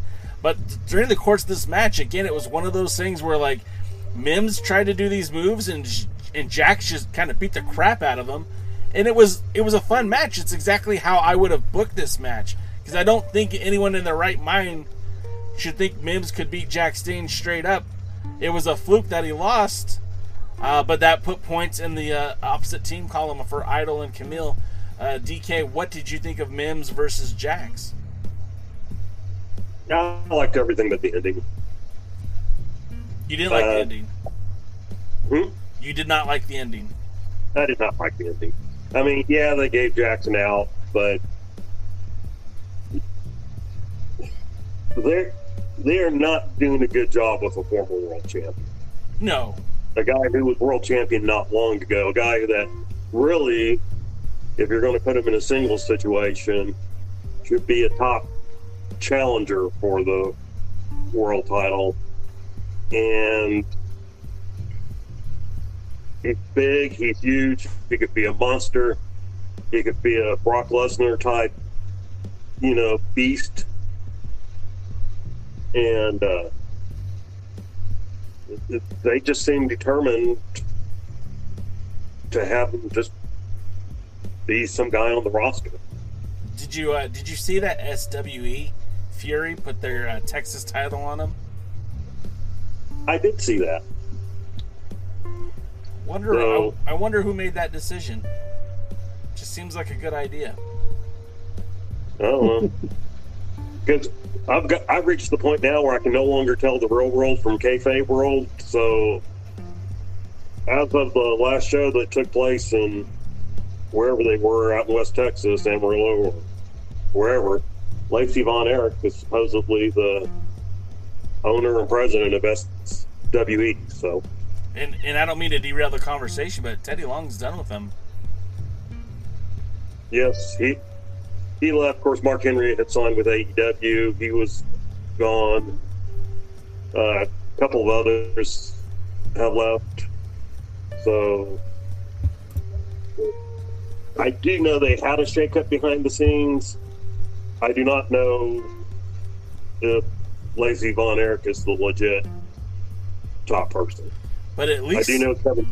I do know Kevin Sullivan is in as the director of operations, and I have no idea if James Baird's still affiliated or not. at least they know how to book Jax Dane. Yes, they did. Kevin, what did you think about this match? I, I'm actually in DK in the in in DK's camp that I didn't like the ending. I, I thought the match was so predictable that in a match where you just know if so if, if Jax Dane doesn't win this match, that they we don't have we don't have him. There's there's no like last match. So I think it's pro wrestling, guys. This is where you pull out your you know, everybody jumps in the ring. The ref doesn't know what's going on. So and so does this. So and so does that. Do I stop the match? Do I disqualify? What do What do we do here? I mean, you got ten wrestlers at, at ringside, and you got fifteen minds, uh, you know, booking it. And the best you can come up with is a roll up in a match that we when he I mean like did anybody go oh what a shock Mims beat Jax Dane like no one was no one should have been shocked because if Jax loses that and wins that match we don't have a, a last match to care for Can I can I throw so out a, a booking idea? sure You know, they they they they made this. They try to tie it to the guy who was in the match with them earlier or, or how they were drafted or whatever. But I think they should have just reslotted and just picked who's going to face who. And I think for this match, it probably should have been Tom Latimer and Jax Dane, and it should have been probably been Trevor and Mims. And that way, uh, Trevor gets a win over Mims, and no one bats an eye. Uh, and Tom Latimer beating Jax Dane again, no one's going to bat an eye at that. And you could have Yep. excellent storytelling, and you could still have the same results where Team Kamille Idol gets a point, and Team and Team uh, Pope and Sky get a point, and nobody. It doesn't affect the outcome of the show. But we probably would have had better matches and an opportunity for better storytelling. And that's not saying that Murdoch and Latimer wasn't great, but does it really hurt Latimer? Excuse me. Does it really hurt Jax Dane to lose to Tom Latimer straight up? I don't think so. No. And does it hurt No. Mims to lose to Trevor Murdoch? I don't think so. And you know, even even the straight up losses, there are still ways to protect. Sure. I Right. mean, he didn't necessarily have to bounce his head off the ring pole, but you know, there's still charged in or backed up or fell wrong or you know some Well, all the convoluted, the, all the convoluted stuff they pulled out over the last few months, this was the time to actually do that. right. and to, to make it to make it it's not so predictable because even if it was the way jay was saying which actually i think probably would have given us a lot better matches it's still we still would have had the same situation where we kind of think we know what they're going to do and they have to like you got to swerve us better than that to get us really to, to go okay you know like we know we know it's wrestling we know what's what but can it may, don't make don't make it so obvious. You know, like this, this was too obvious. wasn't Well, a bad match. wasn't the outcome I wanted, but it was too obvious. that was kind of like the last week when we had the the four way with the alternates, and it was like you know you're sitting there going, why is the winner getting seven points, which is more points than you get in a normal thing, and why is the loser losing three? And then they do it, and all of a sudden, you know, this one team, the team that the one couldn't win, well, now they're tied, and it's like, oh, okay, I see. We kind of have to scam us to make this competitive. I mean, because I'll be honest, I was hoping for a clean sweep with, uh, Same. you know, with uh, against all of this. So, Aldis and Molina. yeah, be- and that would have been different. and they weren't Yeah. and they weren't on the same page so it, it like they need the whole time they were bickering back and forth and there should have been some repercussions for that they shouldn't have been competitive you know aldis made his choices and they should have all backfired it, it would have been better storytelling at least as far as i'm concerned Right. No, I I agree. I think we all kind of agree that it was just a little bit too, a little bit too obvious. Okay, so let's move on to the next match, which uh, was actually kind of fun. Um, I, you know, when you tell me that Jeremiah Plunkett's going to be in the ring with Nick Aldis, I don't exactly get super excited, but the way they built this up was kind of fun. You had Aldis and Adonis out there, again, calling out that conspiracy, Corgan, and all that nonsense, and how this whole championship series was rigged against the world's champion. And out comes Jeremiah Plunkett saying, Hey, you guys are on top of the business. Why are you whining so much? Which is kind of like what everyone was probably thinking when they were watching it. And then you get Sean Daivari come out. And the last time I saw Sean Daivari, it was on Primetime Live wrestling against Rocky Romero. And here you got Daivari teaming up with uh, with Jeremiah Plunkett. And I thought that pairing was odd as heck. It didn't make a whole lot of sense why they were teaming, but I rolled with it. It was a fun match. Um, of course, you get uh, uh, Aldis forcing Plunkett to tap out to his King's Lynn Cloverleaf, which mo- the majority of his opponents do. But it's just an interesting match, and it was kind of fun to break up the monotony. Seeing the, the world champion and the national champion in, in a tag team, we hadn't seen that in a while. Uh, you know, Kevin, what were your thoughts on this one? Actually, this was this was not. I, this is probably my. This was my second favorite part of the whole thing. Uh, obviously, I really liked the opening match, But then, like, I thought this was done well. I, I mean, again, a little bit too obvious in a promo part. You know, just a little bit like, why just random? Both of them are just going to trash talk Plunkett. Um, you know, there, there's a better way to do that. I, I, I'm not spending my mental energy trying to figure it out, but there is a better way to do it. Uh, I probably could if I cared, but but I would say this: uh, when Plunkett came out, I didn't know what to expect about with him on the mic. He was really good on the Not mic. bad at all. Yeah, he. I mean, no, he was good. Like, I mean, he. I, I was, I was like, wow, this guy's value to me just went up double. I say double, just because. Okay. I mean, he he sounded like he belonged in the conversation with those guys. Yeah. I thought that was great. I, I was like, wow, that that that caught me off guard. Uh, to to bring out Daivari, Daivari's not my favorite wrestler or anything. Um, he's a great guy. Uh, he's a good worker. He's not great, but he's definitely not. I mean, guy looks like a million bucks. He can work a mic. Uh, he can work in the ring. So I, I think he was a good addition to this show. I don't know if he's a permanent addition to the roster, but it was one of those things where it was interesting. It was, as you would say, Jay, it was good content. We Yeah. got a good promo from Strictly Business. We got a good promo from Plunkett. We got an unexpected guest. He cut a great promo. Uh, and then they went out and they had a match. And I thought the match was a good tag match. It was a it was a good match. Uh, there were tags, DK. Uh, you know, there was some teamwork going on, even from a team that hadn't tagged before. Um, I felt like Aldis and Aldis really looked uh, good in the ring this in this match. I felt like Chris Adonis looked good in the ring. It felt like the match had a little bit of a plan to it, which sometimes these matches on this show, considering their short times and it's it's TV, uh, you got to have a plan. Sometimes it seems like they don't. This match seemed like it had a plan. Uh, I thought the finish was good because in the back of your mind, you kind of thought that they might beat Strictly Business here. Uh, so I thought that that they suspended my disbelief, and I was happy to see that the the, the outcome. Uh, but I was also happy that this was the one part of the show.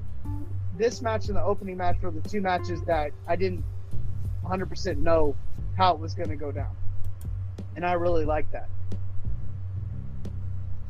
DK, the question to you, my friend. Uh, I wasn't surprised by Plunkett's ability to talk because, you know, I've watched him in the old Saw promotion and everything, and and this is where people have to just be careful. There's a lot of good talent on the indie thing, especially among some of the better. She's been around a long time, and so just because you haven't heard of them or they're old or maybe past their time, I mean, he basically carried Saul on his back for a while. Yeah, for sure. That's true. And so, and so I think they became New South, basically. There were some ownership changes and stuff. And he was a top person there, too. So, uh, I wasn't surprised by it. I was surprised he was getting involved with Strictly Business, which didn't make a ton of sense to me, but hey. I was more surprised, not necessarily that uh, Shawn showed up, but that he kind of showed up face because I met him behind on MLW, but the last time I saw him, he was a member of Contra on MLW. So it was kind of like, okay, this is weird. And like Kevin Zone. said, yeah, so like Kevin said, I don't know if he's in as part of a roster or if he's in making a special appearance or or what. So I and then this is some of the problems you get when you're talking about sharing talent or moving talent around or something like that is consistency. I would hate for him to be in the NWA as a face and a member of Contra in MLW. Back in, uh, we're talking about back in the territory days, they had something like that where Hercules Hernandez came in for Sunshine in world class and was a face, but he was a heel in Mid South, and you know it didn't it didn't work because you could watch both shows, you know, on syndication here. And so it was kind of like, well, you know, this is weird. Yeah. And uh,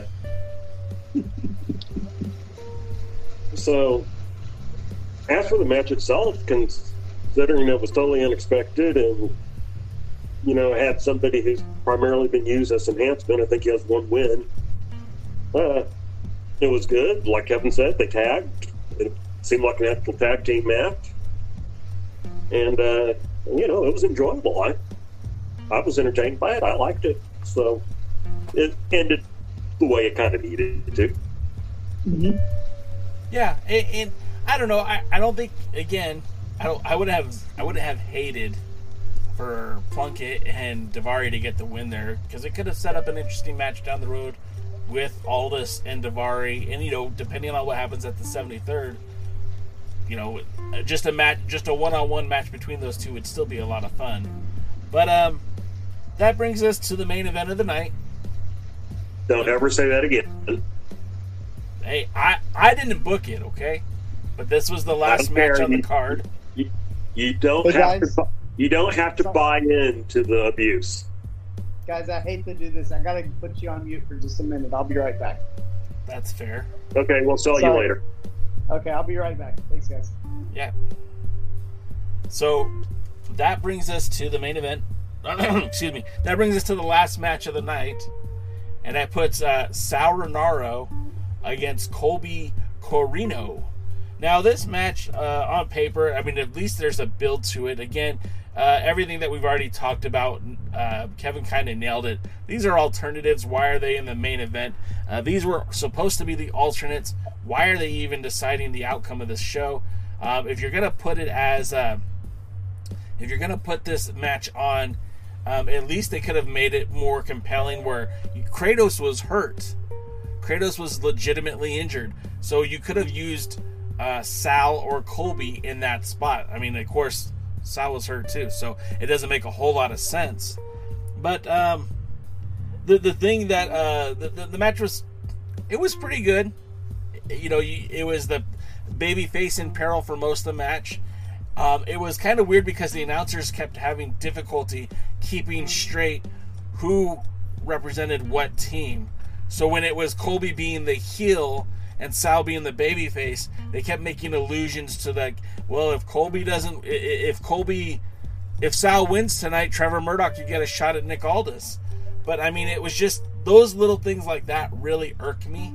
It's like you guys, you got to do better than that. If I can pay attention watching at home, you should be able to do better while you're sitting there. And that's someone who really rep, uh, respects Joe Galli and Tim Storm.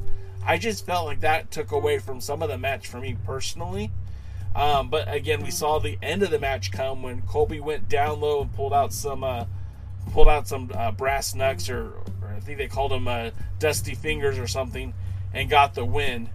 Uh, he he cheated to win, which kind of tarnishes the whole champion series because the main match uh, ended in a in someone having to break the rules to win, and uh, you know who knows maybe later we'll get a a, uh, a referee's reversal on the decision uh, based on that that evidence. But what did you think of the match, DK? What did you think of the uh, end result?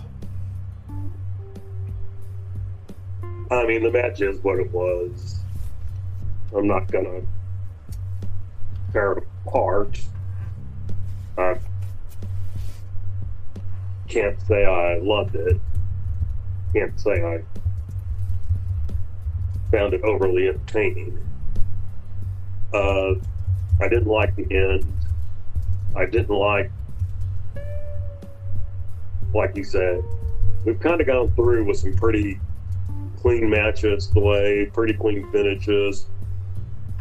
Uh, e- even if some of them were protected, you know, we had the draw, and then so to end it like this with guys that don't know, you don't know why they're in there.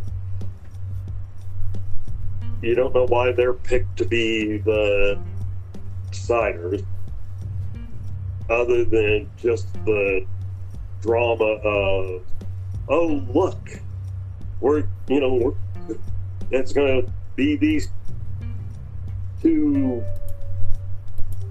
jobbers that you know make the decision. Oh, oh get shit.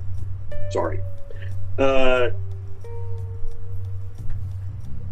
so this is kind of where I go back to. I dislike everything about the about the championship, but champion challenger series or whatever series challenge or whatever, except for the wrestling and honestly, the ones with the alternative wrestlers, both the four way, which I barely pay attention to, and this one. They were okay. They just weren't good. And I don't know why this is what you would want to end it on. Yeah. I, I, I don't I don't understand the decisions. Now, oh, and I want to throw back something because I kind of forgot about it when, we first brought it. Yeah, go for it. But we're talking about Joe Galli fighting, you know, bickering with Nick Aldis. Yeah. And so apparently, apparently they who's ever doing this watches too much WWE when you know Corey uh, Corey Graves and Coach would be on together, or, or NXT when uh, Josh Matthews and I can't remember who the other person was because I didn't care. But you, you know, like they just argue and fight and distract from what's going on. People are stupid. You want how do you you want to come across as professional, not gimmicky. We have gimmicky. if you want gimmicky, go to WWE. If you want gimmicky, go to AEW. Uh, Impact just sucks, so I don't know. You know, don't go there. uh, and no, it's not getting better. Stop lying to people. Uh, not a Sami Callihan fan, I take it. um, don't get me started on Sammy. And we're putting the world title on a woman, or having her only title defense be against another woman. Are you Uh, talking about Kenny Omega? Yes. well, that's. No, I mean, look, I'm not a Kenny Omega fan, but I understand why people who are Kenny Omega fans are Kenny Omega fans. Sure. I mean, if you like that, sure. I mean, he's entertaining in his own weird way. It's just not something I enjoy. You know, I didn't like Home Improvement. I didn't like, you know, uh, well, Modern Family. You know, Great show. th- th- these were top shows. I didn't particularly like them. Personal taste. I'm back. So- I just wanted to interrupt DK too. Yeah, I know. And uh, so, you know, I can I can understand why people like them, like them, and that's fine. But NWA is trying to set itself back as this mix of modern and professional, and you know, look, and or modern and traditional. And look, I've stated many times there are traditional things I do not I do not like. I do not like the standard tag team thing of the baby face and peril for 80% of the match until the hot tag, and then either the baby faces win or they get, you know, screwed. You know, uh, I like watching old all Japan tag team matches where they were more competitive, back and forth, and everything like that. Unless it was Bru- Bruiser Brody and Stan Hansen. They beat everybody up except for that. And uh, so, despite the way Kevin teases me, there are things I like about modern wrestling. But you need, but they need to distinguish themselves from gimmicky wrestling. They need not to, they need not to be gimmicky. That their announce team should sound like a professional announce team. The ring announcing should sound like a professional ring announcing. And, and being consistent. They should always give people weights. They should always, you know, introduce them in the same way.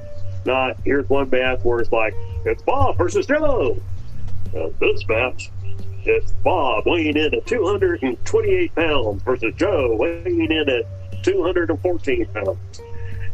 It's Bob weighing in at 273 and Joe weighing in at 218, which they've done before. You know, and it's like, I, you know, be consistent, be be professional, make us feel like we're watching something that isn't WWE, something that isn't AEW light, and certainly something that isn't Impact.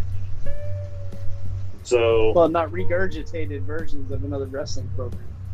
Yeah, and so you, you missed my part where I ranted about the fact that Impact sucks and, and that people need to stop lying and saying it's getting better. And so I can't watch that. And and nobody does. Even with Kenny Omega's following, nobody watches. But anyway, okay, so let's do all that aside. Let's get back to what we were talking about. Uh, the championship series was stupid. We learned new rules every week. I think they made them up as they went along. I don't think they had a plan.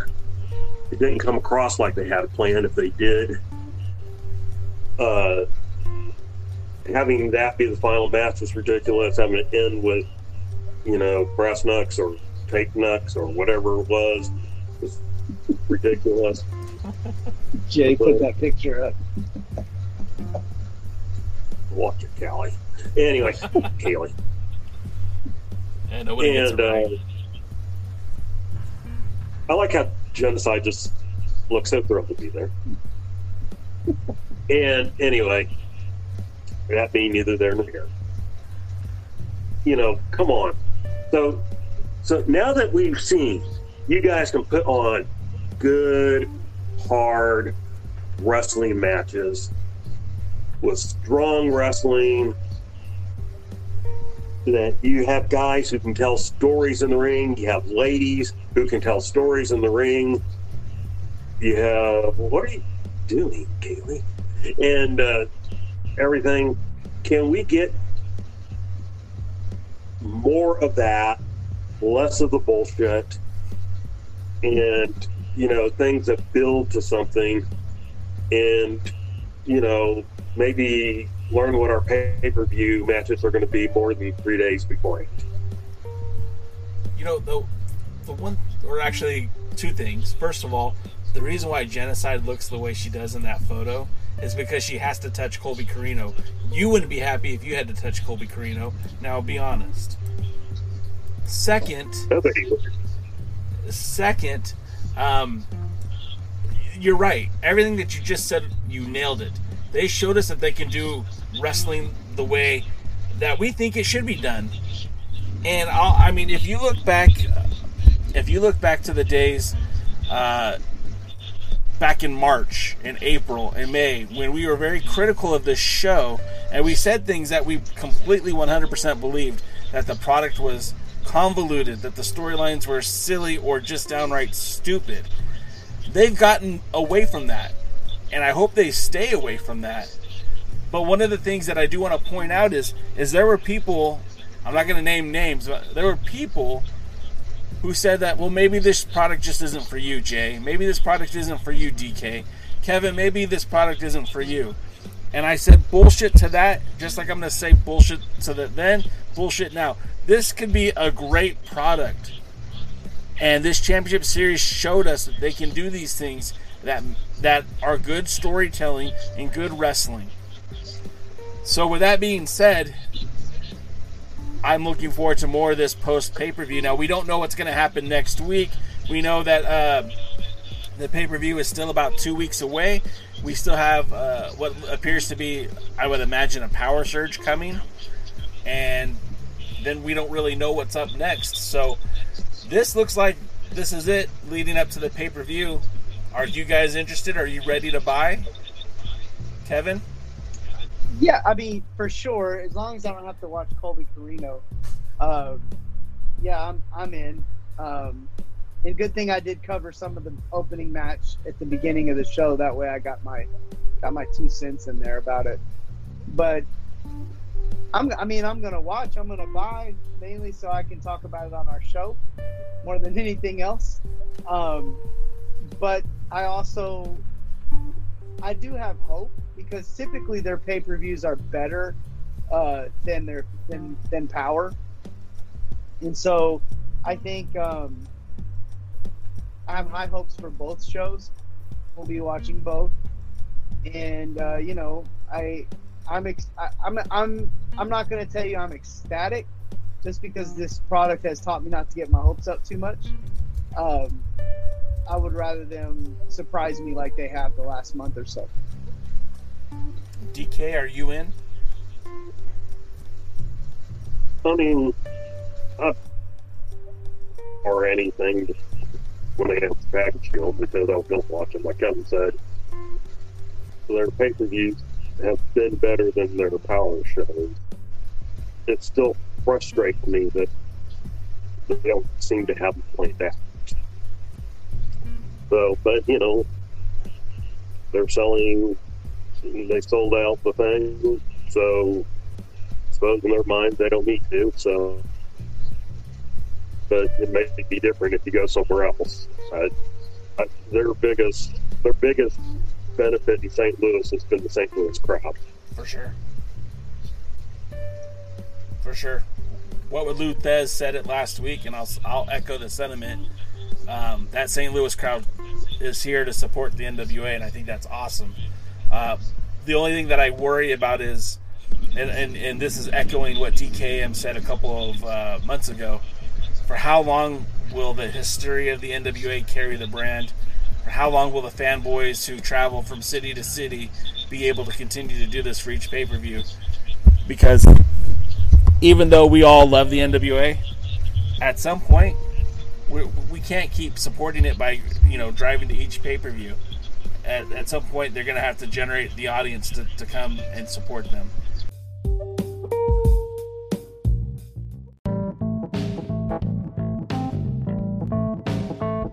Thanks again for tuning in to the Alliance Blog Podcast, a presentation of alliance-wrestling.com. We genuinely appreciate your support. Would you consider subscribing so you won't miss any future episodes? We'd also like to remind you that we do a live stream every Tuesday at 5 p.m. Eastern, 2 p.m. Pacific on YouTube at the Alliance Blog. And you can follow us on Facebook, Instagram, Twitter, Tumblr, TikTok, and Twitch at the Alliance Blog. Remember, absorb what is useful, reject what is useless, add what is essentially your own. Thank you for tuning in, and we'll see you next time.